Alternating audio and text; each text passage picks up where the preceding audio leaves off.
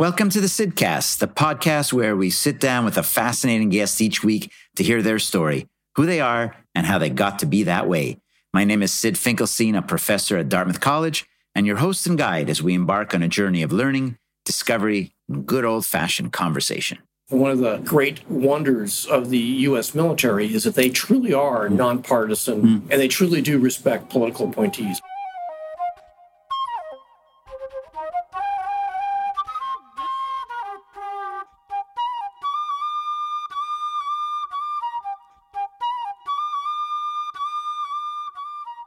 This is Syd Finkelstein. Welcome to the Sydcast. It's a pleasure to be with you again. You know, I was in Washington, D.C. not that long ago, and I dropped by the law offices of Charles Chuck Blanchard to talk about his career and the lessons and insights he's picked up over the years. It didn't take long in our conversation to get Chuck to open up about his days clerking for Justice Sandra Day O'Connor on the U.S. Supreme Court. You know, an era where left and right were less pronounced than the Supreme Court, probably a little bit more balanced in outlook than today. What I found fascinating in talking to Chuck about Justice O'Connor was her humanity, the way she cared about her clerks, trying to be fair and balanced as well as she could be, and also Chuck's profile of Justice O'Connor as a real person. Comparisons to today's Supreme Court inevitably became part of the conversation, and I found Chuck's views on current Chief Justice Roberts to be particularly insightful given where the court is today. Who's Chuck Blanchard? He served as a general counsel at the U.S. Department of the Army. That was uh, late 1990s into early 2000s. He was also the general counsel and chief ethics officer for the U.S. Air Force from 2009 to 2013. This experience puts Chuck in a particularly good place to help us understand why President Trump pardoned those four naval officers who were convicted or indicted on charges of being war criminals. When I asked Chuck about that, he didn't mince his words at all, and he considers the entire episode an enormous mistake with potentially far reaching and negative consequences. It's hard to imagine why a president would provide official sanction to officers who committed war crimes. And when Chuck referenced the role of a Fox News talking head in influencing the president to do something that really virtually the entire military hierarchy and rank and file are against, we all get a better sense of how things work in Washington, D.C. these days. Bring Chuck into the Sydcast podcast turns out to be an eye opener and an episode worth paying close attention to. Really fascinating, great conversation let's welcome Chuck Blanchard to the Sydcast. Welcome to the Sydcast, Chuck. It's good to have you. Great to be here. Thank you. And it's great to be here, actually, in your offices in Washington, D.C., with beautiful views out at the Washington Monument. Is that what it is? It is, and the Trump Tower and lots of buildings. exactly. How does somebody become Secretary of the Army, Secretary of the Air Force, and where does that come from? That's not your typical career path. Well, it was a general counsel. Okay, so general counsel is what I meant. Thank you. Yeah, it's like on all things in Washington, it's a series of accidents. I had lived in Arizona. I was politically active, was in the legislature, and then in 1994 ran for Congress and lost. But I had worked for Bill Clinton's election campaign, and so they tried to find a position for me in government. And they found one as Barry McCaffrey's chief legal counsel, which I did for several years. And one of my clients there was a former California legislator, a guy named Tom Umberg, whose best friend got nominated to be general counsel of the Army. And he was looking for a brand new general counsel. So I was literally my first interview was at a Christmas party at the Umberg's house. and then I went to the full formal interview and I was because of Tom, I was the Army's choice. At the time was going to the same church as a Deputy Secretary of Defense, John Hamre. So I became the DOD choice. And I joke, but it's pretty true that I was a thrilling choice for the White House because I was one of the few Democrats that actually voted for President Clinton who was going to be appointed to a Pentagon position. Now, explain that a little bit bit? How? Well, at the time, a lot of the Pentagon appointees were former Republicans, uh-huh. and so it was somewhat rare. Uh, Luis Caldera was a Democrat. I was a Democrat, but it was actually fairly rare at the time for Democratic officials to be appointed in the Pentagon. It was pretty dominated by former Republicans.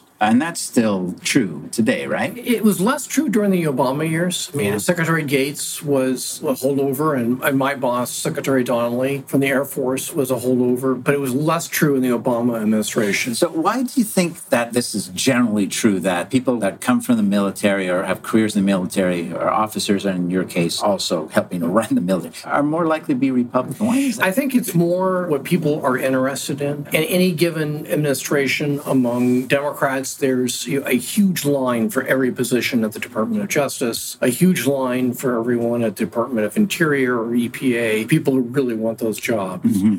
And in my experience, it's a smaller line for a lot of the national security positions. I think that's changing. I think the Obama administration was very intentional by trying to uh, recruit the next generation. Mm-hmm. And so our special assistants were very young lawyers or very young policy people who are now at think tanks and I think are going to be the next generation. One thing the Obama administration did well in the Department of Defense was create a cadre mm-hmm. of folks who understood the Department of Defense mm-hmm. who are now in think tanks and law firms, uh, universities, and I think next Democratic administration will be a great talent pool for the next administration. That's very interesting. I did a podcast a number of months ago with Jake Sullivan, who you may know, who worked for both Hillary Clinton at one point, Joe Biden at one point, and of course uh, President Obama, and helped negotiate the Iranian nuclear deal. You interacted with him as well. Yes. Were you part of that negotiating team in any? No, I was not involved. There were folks in DoD that were involved, but not the Air Force General Counsel's office. Right. So go back to the question on why is it that Republicans, relative to Democrats, seem to congregate more towards military jobs? Or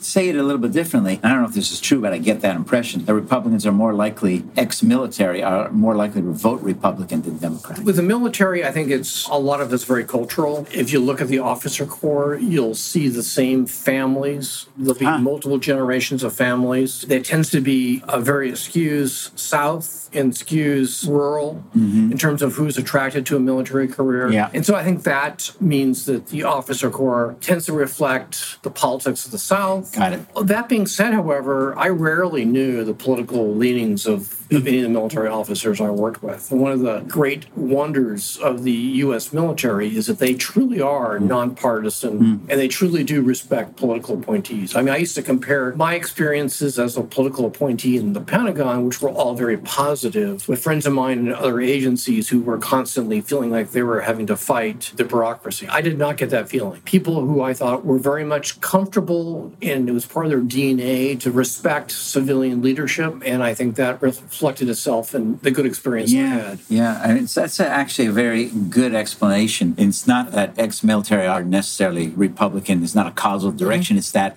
in fact, they come from backgrounds where they're more likely to be both Republican-leaning and get attracted to serving in the military. And you know, traditionally, in the Cold War era, national security was more of a concern by sort of the Republicans, mm-hmm. less of a concern by Democrats. As, certainly after 1968, that was true, and I think that's beginning to change. I mean, I think national security is becoming interest to both parties, largely because the issues are less abstract and more real. So I think uh, people are, are more interested. So I think the next administration, there'll be a longer line for every one of those jobs mm. at the Pentagon and not the short line that I saw when I was seeking a position. Yeah, another thing that's a little bit confusing is understanding the Republican slash pro military segment of leadership in the country and how they're interacting or thinking about what's going on over the last two years under President Trump, who has upended purposely all sorts of things that I think were considered pretty close to Republican dogma, especially well, with respect to Russia. And if you look at most of the never Trumpers, the Republicans that are very hostile to the Trump administration, yes. they have one thing very much in common. Almost all of them came from a career path that was in national security positions. Huh. So they were in state, they were in defense. So I think if you look at the most vocal anti Trump Republicans, they tend to be people from the Republican national security kind of establishment. Right. Interesting. But yet the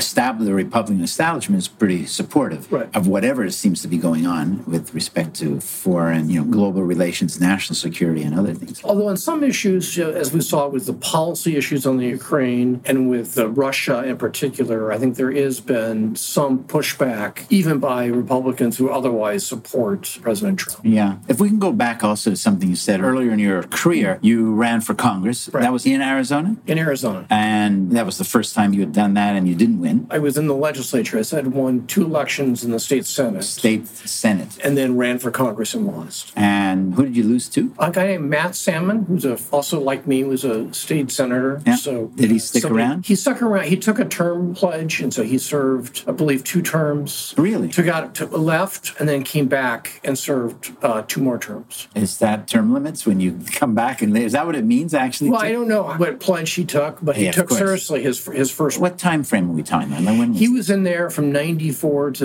and he served served six. That's right. You were saying so it was 94 that you lost Right. that election. Yeah, people were talking about term limits then. Nobody talks about it these days. And it seemed to be like a great idea, except that the people in those seats don't exactly like that idea. And, and and unlike Matt, most people who took the pledge didn't. they took the pledge and they didn't even. Right. Yeah, so what's the point of that pledge, right? Exactly. So I think that's also one reason why the these pledges became less common. Yeah, it is interesting though. I do recall that this was something people talked a lot about. The discomfort and the anger towards Congress hasn't changed. It's probably even increased no matter what side you're on, right? But we don't talk about term limits anymore. I think one reason why is because incumbents used to easily win. And I think the survival rate of incumbents has actually gotten much more iffy. And so I think as a result, uh, people feel like, gee, you know, I don't have to worry about term limits because I can actually, at the polling place, get rid of people I don't want. And that's, mm-hmm. I think that's happening, you know, both in the primaries and the general election. Now, clearly, there are some safe districts where you know the seat will be held by a Democrat or be held by a mm-hmm. Republican. Mm-hmm. But my sense is there's a lot more churn in Congress than there has been in the past. Yeah, this is, would you say, despite the gerrymandering that's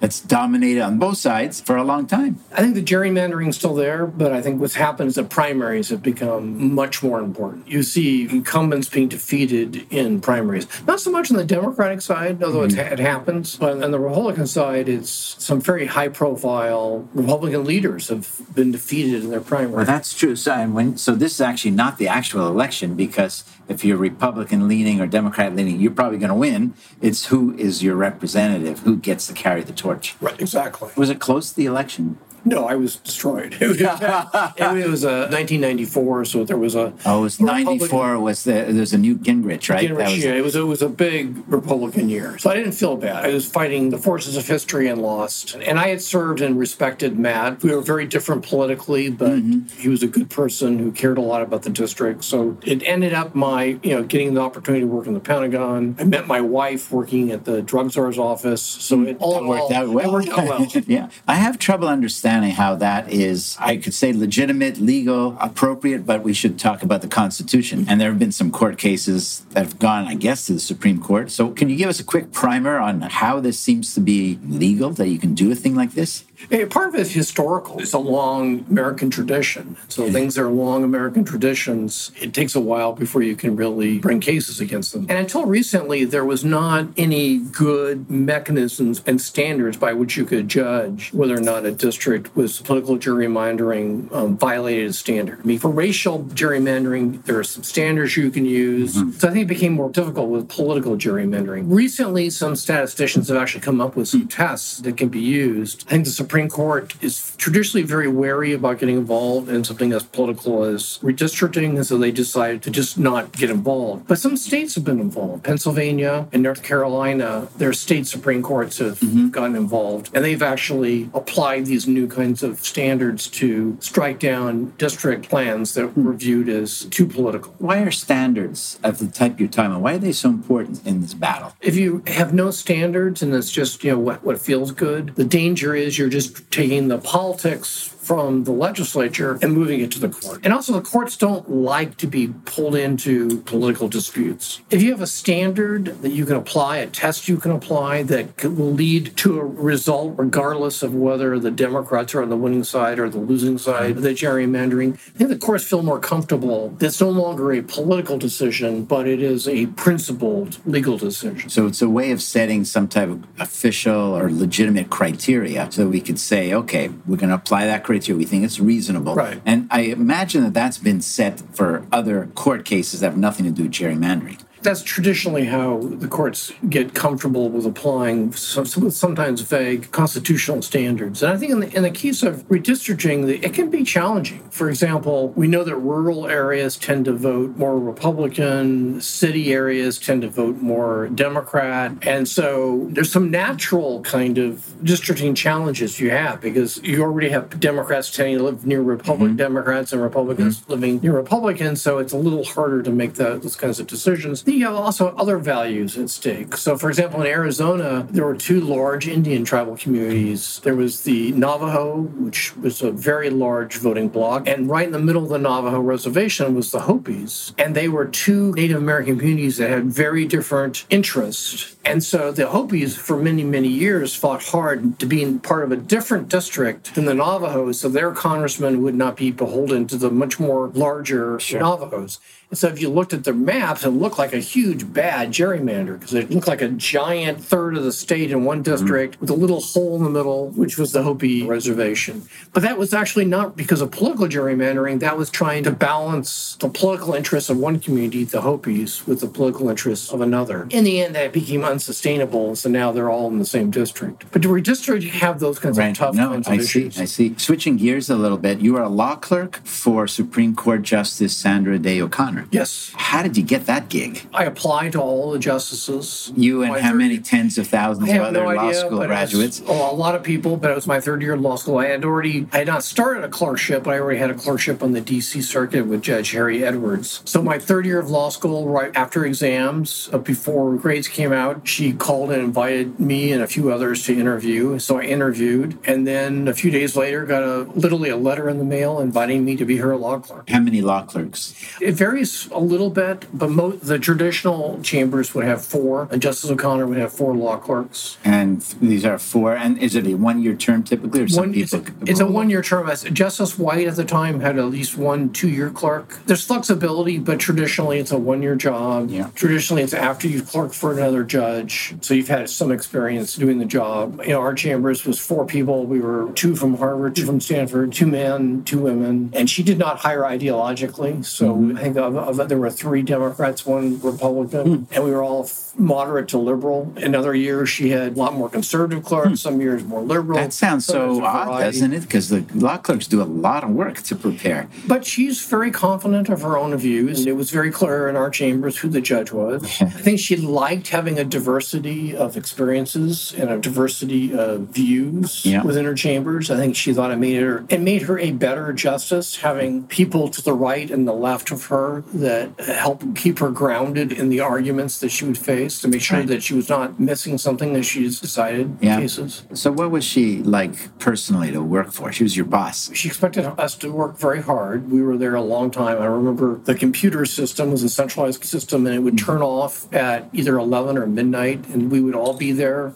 until 11 or midnight, except on the weekends. But she was also very much tried to be a mentor to mm-hmm. us. She would come back from chambers and come back to chambers after a conference and would give us a detailed blow by blow account of what happened in, the conference where they decided the cases. So we had a good idea where all the justices were. And we, you know, had a sense that we were learning about history, mm-hmm. watching it being made. Mm-hmm. And then she also, it was a fun part of the job. Every Saturday before oral argument, we would sit together and talk about the cases that we're going to be hearing the next week. And she would bring in lunch that she had prepared, and we would hmm. eat lunch in the middle of this. And she would tell great stories stories about her time in Arizona. She took us to museums. We went on a field trip to Baltimore, went to an Orioles game, and went to some local museums. Whenever there was a new exhibit at the Smithsonian, she would get us a private tour. It was a fun experience and also a, a great working experience. Yeah, it sounds that way. And is your sense that other justices took a similar type of role and attention? I, I, it really varied. I can remember it was very common for justices' clerks to call us knowing that we got the best blow by blow account of what occurred, huh.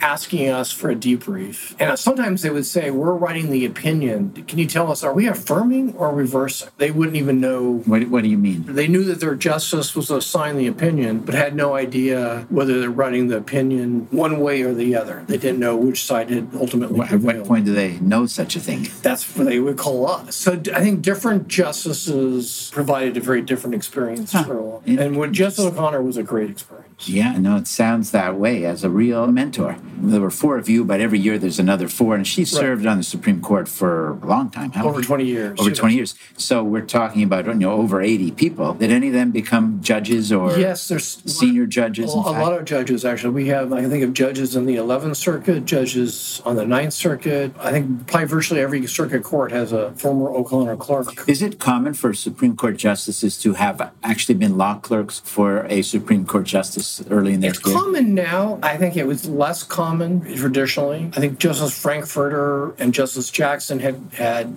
clerks that became Justice Rehnquist was a Jackson clerk. But right now you've got several of the justices that are former law clerks. Yeah. Was there ever any concern? Because now I'm projecting into what people think about what I think about today, which is an imbalanced Supreme Court relative to, I don't know about how long, but for as long as I, I know, with more conservatives than liberals. And the swing, the so called swing vote is maybe Chief Justice Roberts, or I was reading an article that was Elena Kagan, of all things, who's quite liberal, which really tells you something. So, the question really is about Sandra, uh, Justice O'Connor. Did she think about or share with you her views about the legitimacy of the court? That's not the only word to describe it, but legitimacy in that it has to represent America and can't be too far in any one direction. And actually, that's quite an interesting question I'm thinking about as I ask you. And what is the role of the Supreme Court? Is it to lead? Is it to represent where America is at any point in time? And how do you think about those things? I think that's sort of the political battles we have whenever there's a justice is every justice has a different philosophy. And Justice O'Connor was very much in the tradition of a few other justices like Justice Harlan, Justice Powell, who was probably her best friend on the court when I was there, where they may have been conservative and they certainly were conservative, but they tended to take each case by itself and try to provide as narrow a ruling as possible on that case, recognizing that they need to watch what happens to the results that they make. The big swings are where you see disruption, where they can really make a big mistake. So she was not ideological in, in her approach to cases. I mean, she clearly had points of view. When I was there, she was a pretty reliable vote for the, with the conservatives whenever there was a 5 4 decision. Not always, but she was. When the court moved, she stayed where she was, and so she became the, the swing vote. But I think her pra- she had a very pragmatic approach to the law, realizing that people rely on, on decisions and is better off to not make grand pronouncements that are beyond what you need to say to resolve that case. What do you think about the role that Chief Justice Roberts has taken on over the? I mean, it's been a while, but it certainly became. I was about to say it became clear. It depends on how you think about these things. It looked like it became clear when there was this the case on Obamacare, and there was a chance to kill it in the court, and Justice Roberts sided with the liberal side. I think he's what I would call an institutionalist, mm-hmm. that he views part of his job as the Chief Justice to make sure that the court doesn't stray so far in one direction or another mm-hmm. that it loses the trust of the American people. It's not what he said, so maybe we need to take a face value what he's actually said in the opinion. Mm-hmm. But I think if you can, one way to read what he did in that case was try to find a way to resolve the case in a way that would be least disruptive to how people would Yeah. view the court. Right. He was really harshly criticized by mm-hmm. conservative media, almost in total shock. I remember reading an editorial in the Wall Street Journal, Right. not one, but many, about this. So, to what extent are justices swayed or influenced or even think about the political winds that are out there and the press as well? I think they are more insulated from the give and takes of politics than you might expect. They have a lifetime appointment. They may be appointed by a Democrat or Republican, but it's a very a tends to be a more collegial court. So my sense is that it's less Democrat Republican and more just different judicial philosophies. And so a person with a different way of approaching a case is going to resolve it perhaps differently in how they read the Constitution, how they read mm-hmm. statutes. So I think that results in kind of splish mm-hmm. you see. So I think it's less sort of politics with a big P and more sort of judicial philosophy. No, and part of it though, it may be partly a somewhat new phenomena in that for a long time there was not the self-identifying you know, I'm a conservative jurist or I'm a liberal jurist. That's changed in law schools now. There's the Federalist Society for conservative hmm. law students. There's the Constitutional Society for more liberal clerks. And so I think there's more intentional thinking about judicial philosophy very early in people's career. That sort of started when I was in law school. The generations of judges appointed in the last 10 years years, my generation and a little bit afterwards, I think are reflective of the fact that they were self identifying and going to conferences and writing articles and journals mm-hmm. that reflected one view or the other. And the conservatives organized the Federalist Society long before liberals organized a counter organization. And to this day, I think the Federalist Society is probably a more effective organization. It, it was making me think about how the entire country's become more polarized in almost any dimension you want to look at. And that is reflected in your example, even in law school now, you're picking a side, which I think we're going to continue to see play out for decades to come. I think it varies issue to issue. And the best example is compare the abortion issue to the gay marriage issue. The abortion issue remains a highly charged issue in our society. And as long as it does, it's going to remain a highly charged yep. legal issue as well. Gay marriage, the public has gone so far supportive of gay marriage that my prediction is even though we, we're going to have a very conservative court for by the next generation, there'll be no effort to undo the decisions about gay marriage. Gay marriage has very quickly been adopted as the standard, and whether people in their private moments in the court might want to disagree with the decision, there's no appetite to do so. In some sense, what's happening in the larger culture can have you know a big impact on what the court decides to take or not take. That is such an interesting perspective because there are people that believe in a strict reading of the Constitution. Right. Of course, the Constitution doesn't say much about this issue, but gay marriage and many other issues that for which there have been cases that have been decided. One good example from the Rehnquist years was that William Rehnquist was a long-term critic of the Miranda decision about giving people having to give people their rights. Yes. That was beyond what the Constitution required, and there was a lot of you know conservative energy on this issue in the 1960s. Mm. But when Rehnquist was actually faced with the decision to overturn Miranda, he stepped back and basically said, "This has been too ingrained in how we do things that it would be wrong to." Even though he thought it was originally wrongly decided, it was it was too ingrained in our legal system to undo it. So there's some sense where precedent matters and also where we are as a society. Yeah, I mean, there's an element of fairness almost in that. And do you think that's continuing today? Yeah, I, I think the best examples, I, although there there may be decisions on the margins of gay marriage, mainly dealing with baking cakes for a gay marriage, those kinds of religion issues. I think the core issue of whether there is a constitutional right to marriage that would include same-sex marriage is settled, and there's no energy in the court to try to undo yeah. it how powerful is the chief justice? What does he could be a she but i think it's always been a he. What do they do? Where does that power come from their main power on the court is their ability to decide who will write the majority opinion if they're in the majority, which is one reason why some chief justices are far less conservative or far less liberal when they're the chief justice mm-hmm. than when they are just an ordinary justice. And one reason why is if you're always on the losing side, there's no power in being the chief justice. The chief justice only has power when he's in the majority. So sometimes they'll provide the fifth vote or the sixth vote on an issue that where they may otherwise disagree so they can do damage control and assign the opinion to someone that they know will write a more narrow opinion. So that's the biggest power of the Chief Justice. And then there's the other power of the Chief Justice is more administrative, running the courts. But in terms of how the nine justices decide cases, it's the right to assign the opinion writing yep. the majority if they are in the majority. If they're in the majority. So if they are not in the majority, who gets to decide the that? The most senior person in the majority. In the majority. Rehnquist was a chief justice for the first year, my the year I clerked, and he continued to vote the way he had voted in the past. Mm-hmm. As a result, because he was oftentimes in the minority, Justice Brennan, the leading liberal on the court at the time, the most senior liberal on the court, was more often in the majority and was actually assigning opinions. In subsequent years, you could see a moderating behavior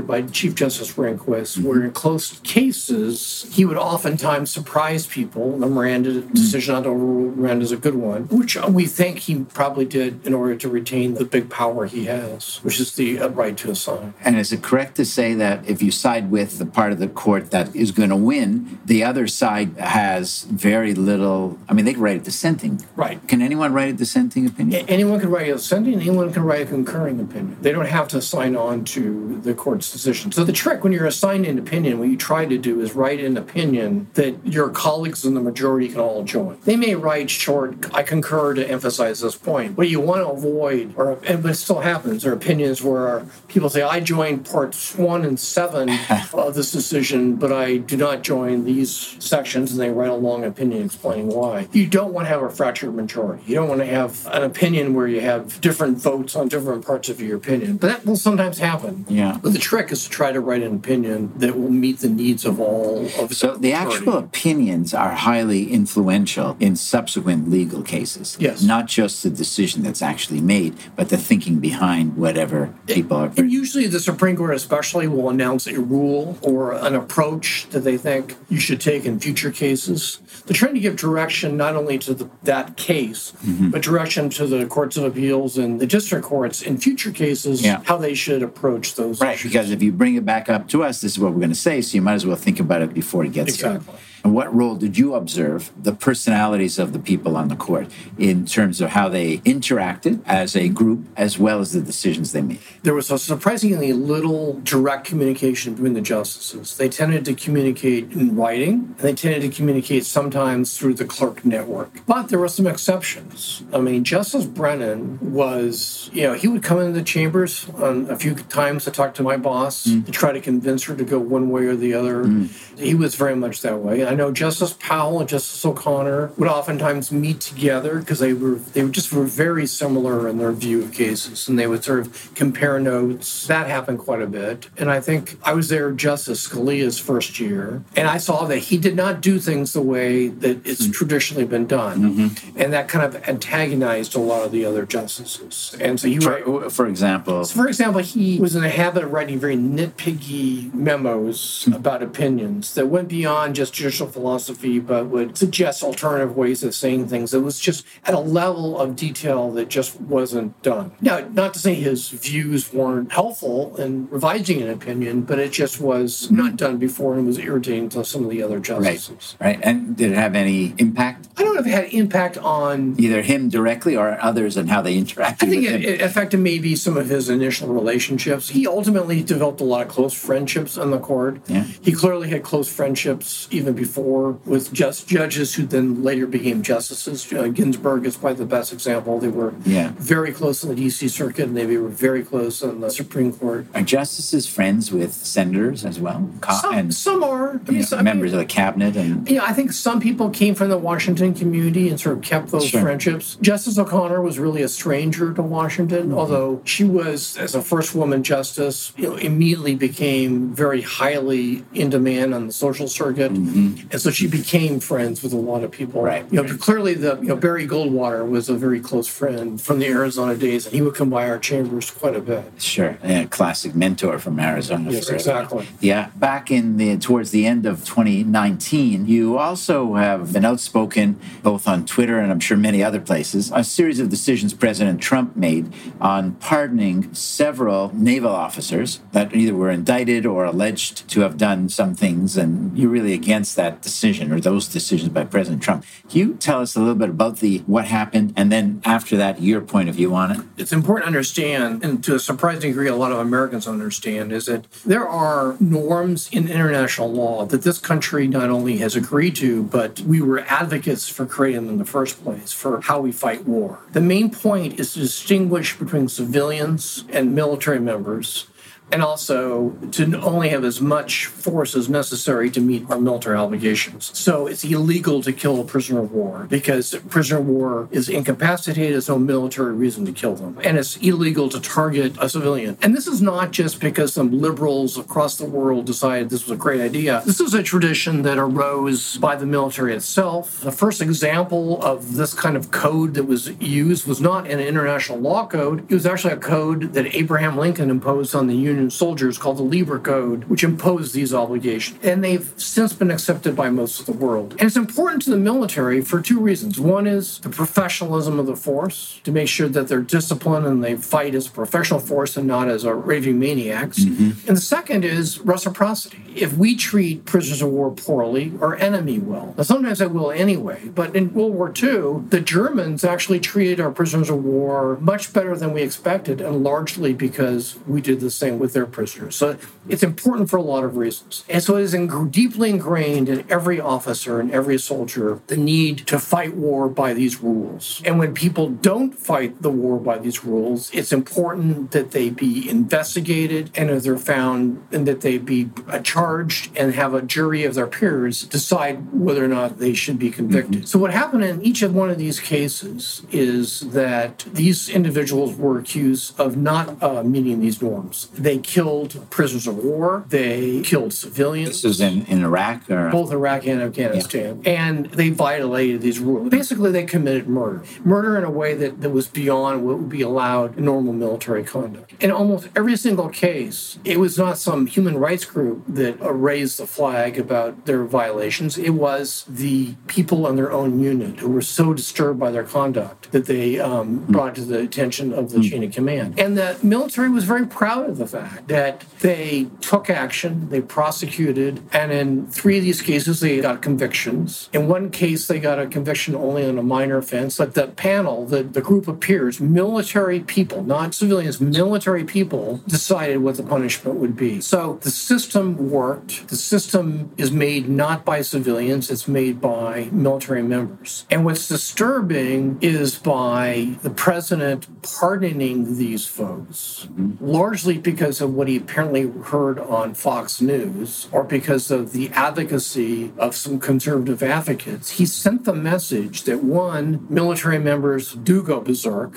and it's okay, and two, that it's okay that to, to violate these norms. And three, he's showing a complete disrespect for the military justice system. To be fair, if the military justice system is one of the most pro criminal defendant system out there, it is much better to be, if you're a criminal defendant, to be a criminal defendant the military justice system. It is much more weighted to protect your rights than being charged in a normal criminal mm-hmm. court. So the fact that these courts still convicted people, and again, by not a jury of civilians, but a jury of fellow warriors, the disrespect that's shown for the military justice system will hurt the military. And the Navy in particular has been growingly concerned with a sense that the some of the special forces may be getting not getting the message about the need to follow the rules. Mm-hmm and this the fear is is going to hurt their efforts to make sure that people remember the, the, rules of the game that they follow. So i mean there's several things to unpack about this. First you mentioned presumably what you know the president saw on fox news. What kind of argument could be made by conservatives who have as we talked about earlier are closely aligned with military values that would justify this type of the argument that seems to be made is that gee this is a time of war it's a tough situation you're not there people make bad decisions and we ought to forgive them their bad decisions. The reason we have a military justice system that is run the way it's run is because it is vital when you fight wars that you have a disciplined force, that they fire when they're told to fire, that they advance when they're told to advance, mm-hmm. that they stop firing when they stop firing. We do not want this idea that we want a military that goes berserk, just misunderstands really the nature of modern warfare and the need for discipline. So the argument that, gee, we need to forgive people who break the rules in very tough circumstances circumstances is just not understanding how dangerous that is to discipline. So, as I understand some of the sequence of events, they were convicted. There's uh, three of them, or four really, and counting the more minor offense, but they were convicted. Then they were pardoned. And then was it the Secretary of the Navy was going to overturn the pardon? One individual was actually uh, not pardoned. He had been convicted of displaying himself with an enemy killed in action, which violates both U.S. law,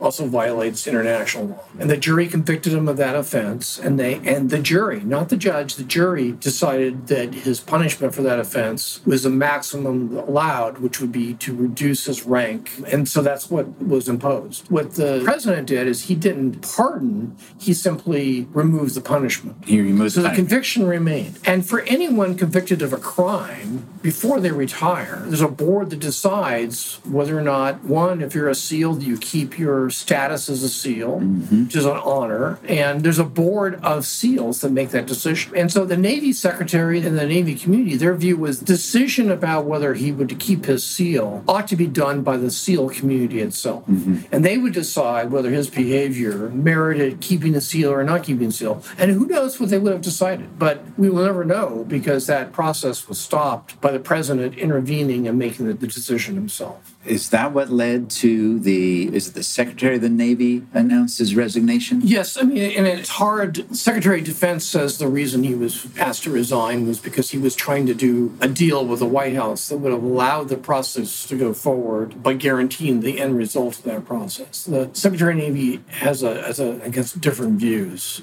Yeah, and so the fallout from this has got to be pretty significant in the forces, in the armed forces. Do you think that it will affect how people think well, about their jobs? My sense is that for the vast majority of the members of the military, they take very seriously their moral and legal obligations, and yep. they don't act simply because something might be punished in the future. They really are going to continue to follow the law. But like any other community, you know, there are people on the edges, which is why we have a military justice system in the first place for a variety of reasons. Mm-hmm. That when people do something wrong, we need to mm. punish them and we need to deter that behavior. So at the margins, my concern would be that it sends the wrong message to military members about the seriousness of the obligations to comply with the law of war. Yeah. I think it also damages our veterans because it sort of sends the message that military members are weak and incapable of mm. meeting the values and the laws that govern their behavior. And it feeds into a stereotype of members of the military as being not in control of their behavior. Because it seems to say uh, the message that we should forgive these people because they were in war suggests that they were not capable of doing what military members routinely do every day in right. very tough situations, right. yeah. which is comply with their, their obligations.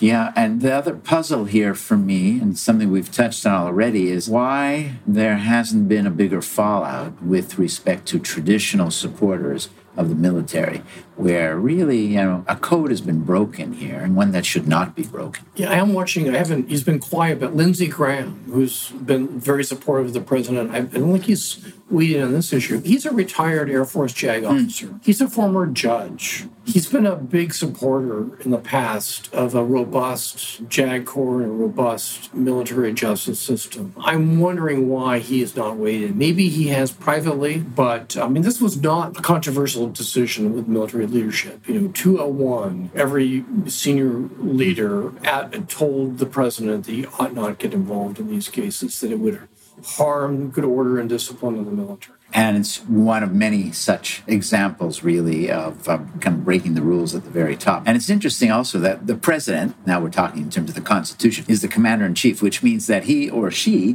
can do this anytime they want. He, his orders have to be lawful in order to be followed. So if he were, for example, to order that prisoners of war be executed tomorrow, the Constitution may give him the power to give that order, but that order is unlawful and should not be obeyed by uh, members of the military. So there are limits on that commander in chief authority. In this case, he does have the power to interfere with the military justice system to some extent, and to, but just because he has the power doesn't mean it is smart to do so. Right, and it sounds like there's actually not that much of robust checks and balances in this particular vertical line of the military of, of the country. Right, but to be clear, if, if he were to do the opposite, if he were if there were a case of someone accused of a crime and he was to order the panel to convict, mm-hmm. that clearly would be unlawful. But again, we have a system, military system where the law is favorable to defendants so that it prohibits the commanders above the panel from interfering with the panel's decision to order conviction or to order punishment even to make statements about it. It can undo a decision mm-hmm. but it doesn't offer legal protections on the leniency side. Right. So when you were growing up when you were a kid did you ever think your career would end up going in the direction that it did? You people even think about that? And some people it's really remarkable. Some people very few when they're younger i don't mean three or four or ten but 12 12, 14, 16, and they know their path and they follow it and they follow it and they actually get there. I've now done a lot of podcasts and I ask a question like this, and it's maybe one out of 25 that says that. So I'm kind of anticipating your answer. If you had asked me in high school what I was going to be, I was going to be a doctor. If you had asked me my sophomore year of college, I was going to be a scientist. And it was not until my senior year that I made the decision to make a, change mm-hmm. and, and to apply to law school. And even even then, I only applied to three law schools. The idea, gee, if I get in these law schools, you know, there'll be a message. But what triggered the change? I had studied abroad in Poland for two semesters huh. my junior year. So I was away from the lab, dealing with some really interesting issues of international politics. Yeah. And I had always been really interested in the liberal arts, history. I had been on the debate team. So I, I kept that. It was not just in the lab. And I just decided to take stock and I realized that I love studying science, but I didn't enjoy the loneliness of, yeah. the, of the lab. And that what really excited me were not these scientific issues, but these larger political and social issues. And so that led me to decide that being a lawyer was a better path for what I wanted to sure. do. But even then, I, if you told me I was going to be a lawyer for the Air Force, that was far removed from what I thought yeah. I would end up doing. Yeah. In fact, when you describe how that happened, you were in some, I mean, of course you were qualified, but you were in the right place at the right time, and you had various social connections that elevated you to one of the key finals. Exactly. Yeah, which happens often, but it doesn't happen without the talent to start with. So you mentioned uh, you met your wife around the time that you had uh, lost the battle for Congress, or just after that, perhaps. Yeah, I moved to Washington and worked in the drug czar's office as the chief lawyer for the drug czar when Barry McCaffrey was the drug czar, and then my wife was the Colombia expert for the drug czar's office. We didn't start dating until after I left to go to the Army General Counsel's position. I mentioned Tom Umberg, who helped me get my job. Tom and his wife Robin also pushed hard for me to start dating Alice. So, so he takes credit for both my uh, my switch to the Pentagon and my marriage. Yeah, very nice. And can I ask what push hard adds up to? well, I, I caller, caller, come on.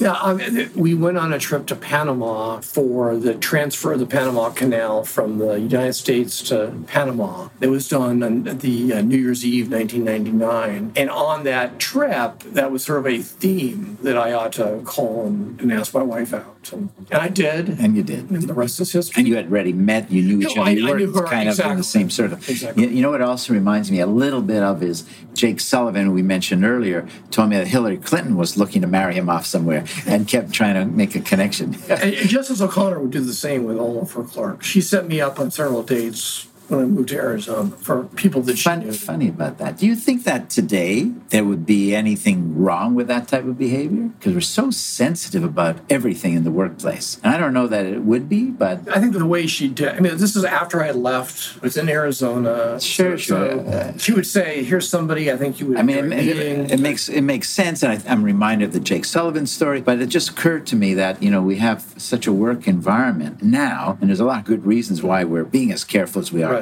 But would it be appropriate for your boss to encourage you to go out on a date? I don't know if that's actually appropriate anymore, which is a loss. Right. Imagine you can go back in time to when you were 21 years old and you just kind of sidle up next to your 21 year old self and you lean over and you say, you know, there's really something you need to know. There's a little bit of advice I want to give you, giving yourself, that I think will really make a difference for you. What would that be? I think it would be be open to new opportunities and be willing to take risks. Lawyers are very, by their very nature, the most risk averse people in the world sure. because they join a profession. It used to be you would join a law firm and you would retire from that law firm. That was sort of the career path. That's changed and it's become less like that. But I think that all the good opportunities I got were ones where I was willing to take a risk a risk to run for office, hmm. a risk to take a job in Washington, and a risk to go to the Pentagon after having no experience there. So I think that would be my biggest advice to myself is to be open to opportunities, be willing to take risks. And I can look back on some decisions I made where I didn't take a risk. Mm-hmm. For example, being a politician in Arizona as a Democrat probably would was not a smart decision because I went more for the safe option of a law firm that I wanted to work at. If I was serious about a political career, I would have gone back to my home state of Oregon, but which would have been far more risky from a legal or professional point of view, mm. but might very well have made the opportunities for yeah, it's a more liberal population, Oregon exactly. than Arizona. So I think, you know, sometimes we take, you need to take stock mm-hmm. of what you really want. And if I really wanted a political career, you take the legal mm-hmm. professional risk and move to the safer political district. Right. Now, sometimes when you look back at those types of decisions, you kind of can reverse engineer your thinking. Right. You may have thought this and this, but this is what you did. And that speaks volumes, right? Right, exactly. Yeah, very interesting. Chuck Blanchard, thank you so much for being on the Sydcast. I've really enjoyed the conversation. Thank you. I enjoyed it as well. Thanks for listening to the Sydcast. I am so appreciative that you've chosen to listen to this episode, and I'd love to hear from you. If you have any questions, suggestions for guests, or any suggestions at all, please contact me via our website, www.thesydcast.com, or email me directly, sydfinkelstein at gmail.com. If you like what you heard, I hope you'll tune in to another one of our episodes, and please give us a five star review and share with others who you think would enjoy and benefit from the show as well. The Sydcast is produced by the Podcast Laundry production company and always recorded live and in person with our guest of the week.